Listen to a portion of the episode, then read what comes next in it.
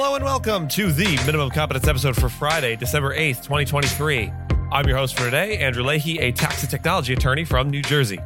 In today's episode, we have NCAA challenged as anti-competitive, an AI tool was rolled out in Los Angeles courts, Trump immunity appeal is Big Don's last best hope, an ex-Apple lawyer sentenced for insider trading, and video game manufacturers face a lawsuit for being addictive. Let's remember, it isn't the size of a dog in a fight, but a bird is worth two in the bush, and legal news, today's read.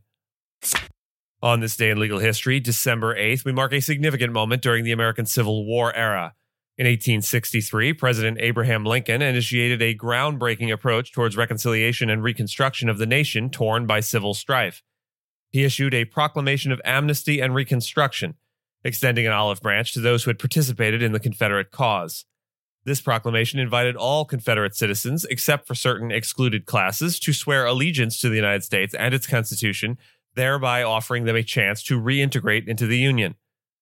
However, the initial rollout of this amnesty program encountered logistical and administrative challenges, particularly regarding the process of administering the Oath of Allegiance. To address these complications, President Lincoln released a subsequent proclamation on March 26th of 1864.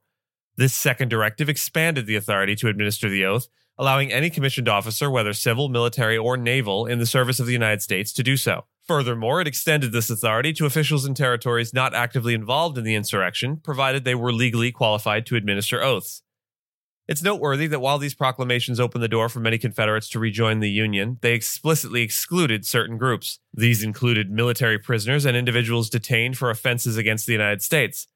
However, an interesting exception was made for Confederate deserters who were permitted to volunteer for the oath and thus become eligible for amnesty.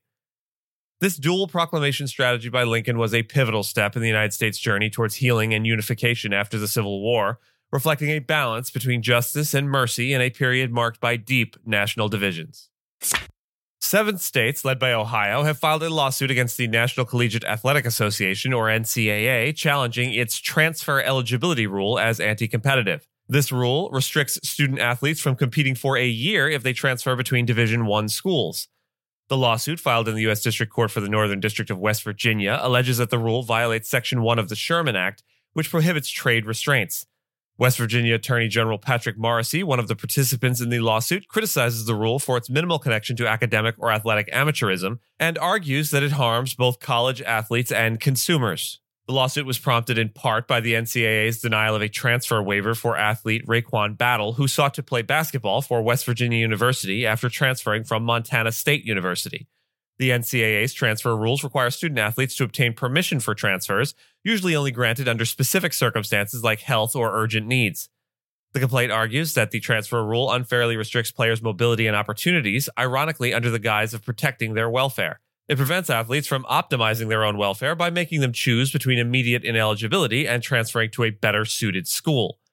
Additionally, this lawsuit is among several recent legal challenges against the NCAA. These include lawsuits by student-athletes over fair compensation for their name, image, and likeness, and by NCAA volunteer coaches alleging a conspiracy to avoid paying them.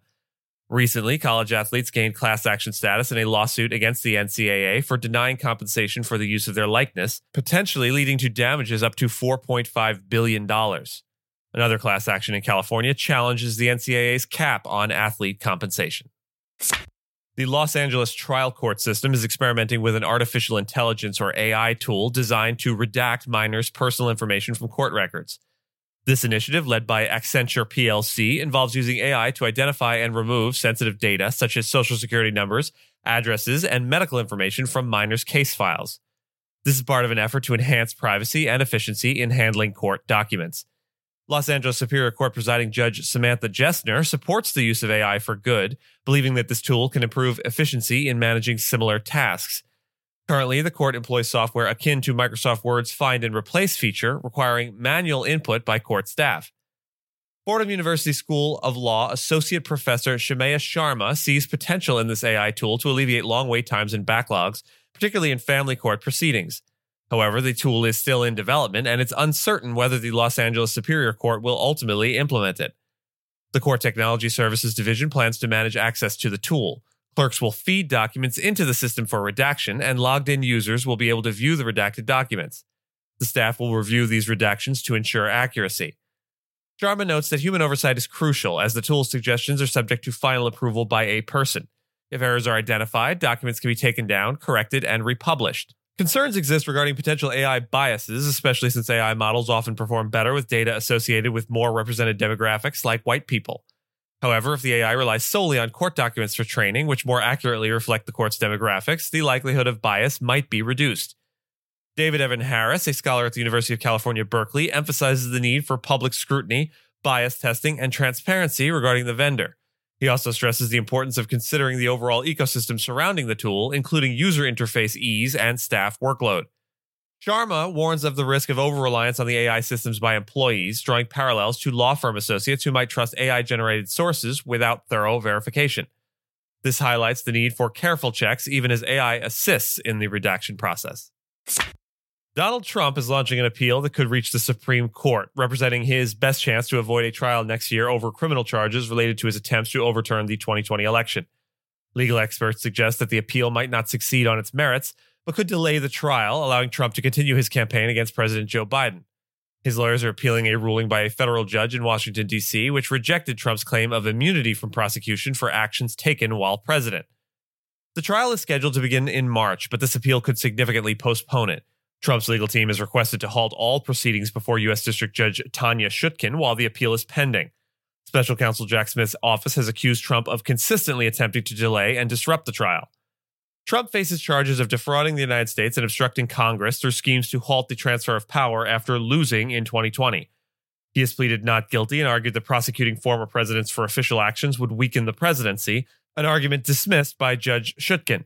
The timeline for the appeal process is uncertain. The D.C. Circuit Court could expedite its review, possibly maintaining the current trial schedule. However, if the appeals process is prolonged and the Supreme Court decides to hear the case, the March trial date becomes highly unlikely, potentially delaying the case for months. Trump's appeal strategy could impact his simultaneous criminal prosecutions in other cases.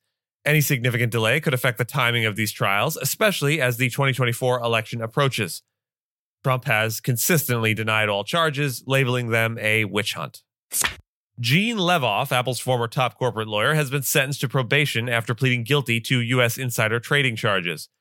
U.S. District Judge William Martini in Newark, New Jersey, handed down a sentence of 4 years of probation and 2,000 hours of community service. Additionally, Levoff was ordered to pay a $30,000 fine and forfeit $604,000, the amount he gained illegally through insider trading.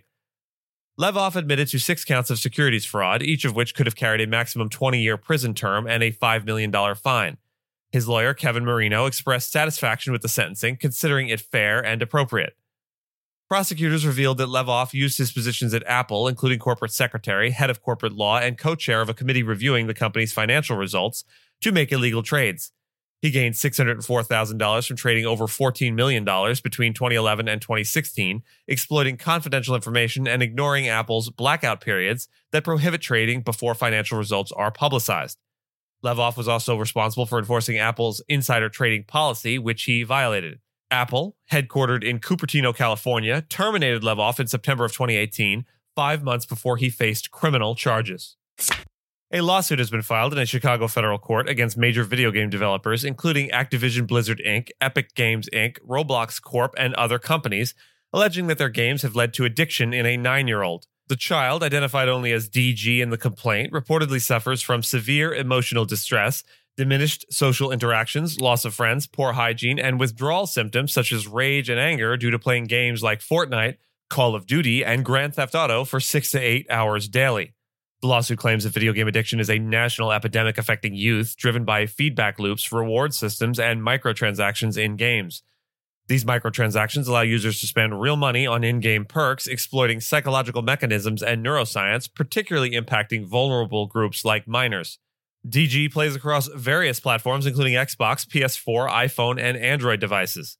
The complaint also points to patents owned by the gaming companies that allegedly encourage in-game spending, thereby deceiving and harming children while benefiting the companies financially. The Entertainment Software Association, a video game trade group, responded to the lawsuit, stating that the industry prioritizes positive experiences for players and provides tools for managing gameplay aspects. The trade group argues that billions of people globally enjoy video games healthily and responsibly, and claims to the contrary are not fact-based.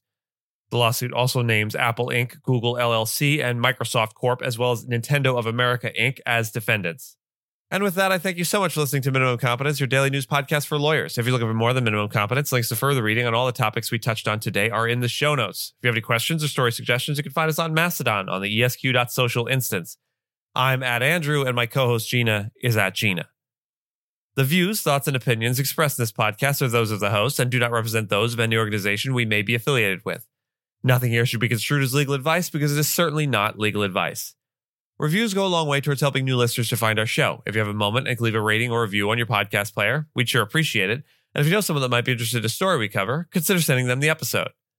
Minimum Competence is available at minimumcomp.com and wherever you get your finely crafted podcasts.